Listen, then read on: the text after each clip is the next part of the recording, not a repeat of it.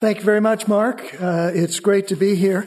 Uh, and uh, I'll just I'll follow up on something that uh, Tom DiLorenzo said about students being hungry for these uh, ideas.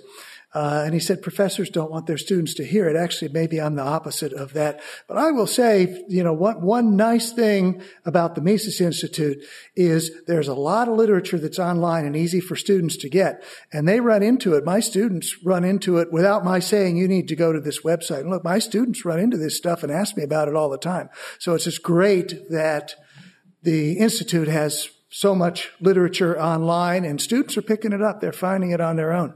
Uh, and if you're um, in my generation, you're used to reading stuff, you know, paper, uh, paper stuff. And, and really, I mean, students these days don't do that. Uh, I'll recommend sometimes that they, they read something and a student will come back to me and say, I've looked all over. I can't, I can't find it. So, well, did you look in the library? no, I haven't looked there yet. So anyways, I just, um, uh, so, you know, I mean, if you get attuned to that's the way students think. I did bring a copy of the book. I, that copy looks like it's a lot, uh, bigger. And it's a brand new book. It's 2013, uh, Producing Prosperity. Uh, and so let me just give you an idea about um, what's in the book and what motivated me to write it, because it's really a book about economic analysis and, and analyzing 20th century economic analysis uh, from an Austrian uh, standpoint.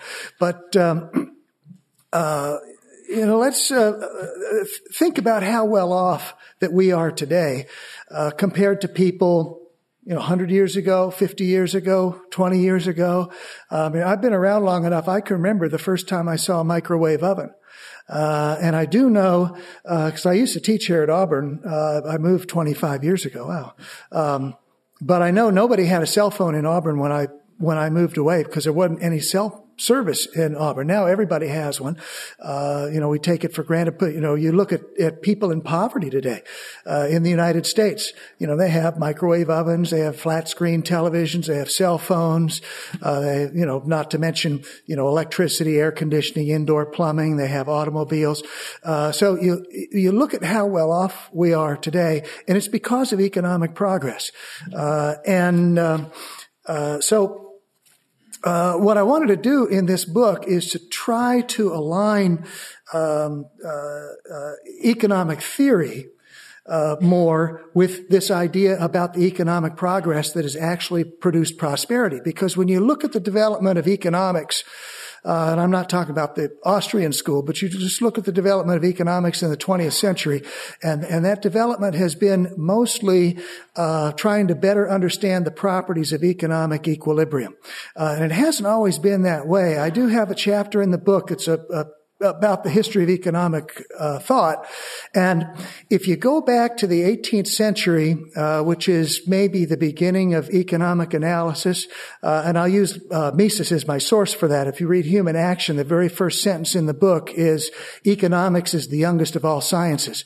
Uh, and he talks about how it's only recently that people have uh, d- discovered this remarkable interdependence of economic phenomena. so if you go back to the 18th century, uh, the big issue in economics was how is wealth created? Uh, and you look at uh, the mercantilists who thought accumulating gold and silver was how you get wealthy. Physiocrats thought wealth came from the land. You look at Adam Smith's book, The Wealth of Nations. The title tells you what he's talking about. Actually, the that Wealth of Nations, that's the movie title. Uh, the full title of the book is An Inquiry into the Nature and Causes of the Wealth of Nations. That's what Adam Smith was interested in, is, you know, how is wealth created?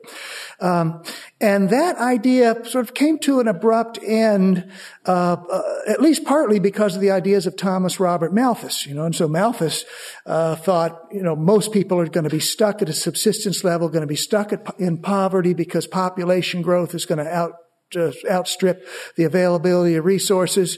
Uh, so it just doesn't really matter how wealth is created if everybody's always going to be poor. Uh, and so you look at the development of uh, economics in the 19th century, uh, and one of the big issues, at least from the standpoint of economic theory, was what determines value. The labor theory of value that David Ricardo um, uh, developed, that you find in, in, in Marx on one side, and then the, with the marginal revolution and uh, Carl Menger's ideas of subjective theory of value, demand side theory of value, um, utility theory of value in contrast with the supply side objective labor theory of value. What determines value? That was a big uh, issue in the 19th century that was more or less settled, at least the way contemporary economists would view it, more or less settled in Alfred Marshall's um, uh, Principles of Economics. And Marshall, there's a, section in Marshall where Marshall talks about, you know, what is it that determines value? Is it the supply side? Is it the demand side? He says we might as well ask which blade of the scissors does the cutting. You know, it's both. It's supply and, and demand. Uh, and that answered the question, I think pretty much the way most economists would answer it today, but answered it in an equilibrium framework. So Marshall has this equilibrium framework. And if you look at the development of economics throughout the 20th century, it's been trying to better understand the properties of economic equilibrium.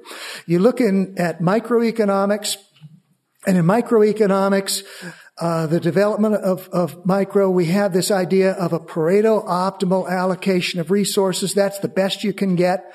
And so we look at all these problems of market failure, externalities and public goods and monopolies and things. And then we look for ways that we can solve those market failure problems. And once we do that, once we get to a Pareto optimal allocation of resources, then what? Well, that's it. That's what we wanted to do. So we're there. You know, we've maximized welfare. The same thing is true in macroeconomics. If you look at macroeconomics, big issue there is uh, instability. And the idea is how do we get to a macroeconomic equilibrium of full employment and low inflation?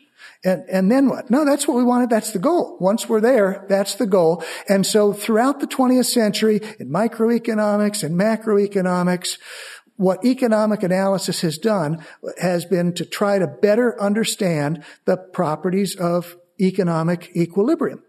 Uh, but when you look at, at, again, you know, how well off we are today, is it because we're closer to Pareto optimality than we were before? No, it's economic progress that improves our welfare. Uh, and so there's a mismatch between the economy that's described in economic theory and the actual real world economy that makes us as well off as we are today. Progress versus equilibrium. Uh, I have a, uh, another chapter in the book where I talk about um, uh, the concept of equilibrium, uh, but I contrast that and I look at what markets actually do. And when you, when you look at the entrepreneurial nature of the economy, the economic progress that takes place, equilibrium really isn't descriptive of what an economy does. If you think about the concept of equilibrium, it means if you disturb the equilibrium, there's a tendency for the economy to return back to that equilibrium. But for the most part, that's not what happens. The things that dis- essays on the subject and I have two more planned for later this year. This is because it is impossible for anyone to really believe in individual liberty, the free market, the Constitution, limited government, and a free society, and at the same time be a proponent or defender of the war on drugs. Republicans try, but of course they don't, they don't really believe in liberty, the Constitution, and a free society in the first place. But if my unique perspective won't entice them to read my essays, then I offer this statement from Ludwig von Mises, certainly no drug user. I offer this statement for them to consider. Here's Mises. Opium and morphine are certainly dangerous, dangerous habit forming drugs. But once the principle is admitted that it is the duty of government to protect the individual against his own foolishness. No serious objections can be advanced against further encroachments. Thank you.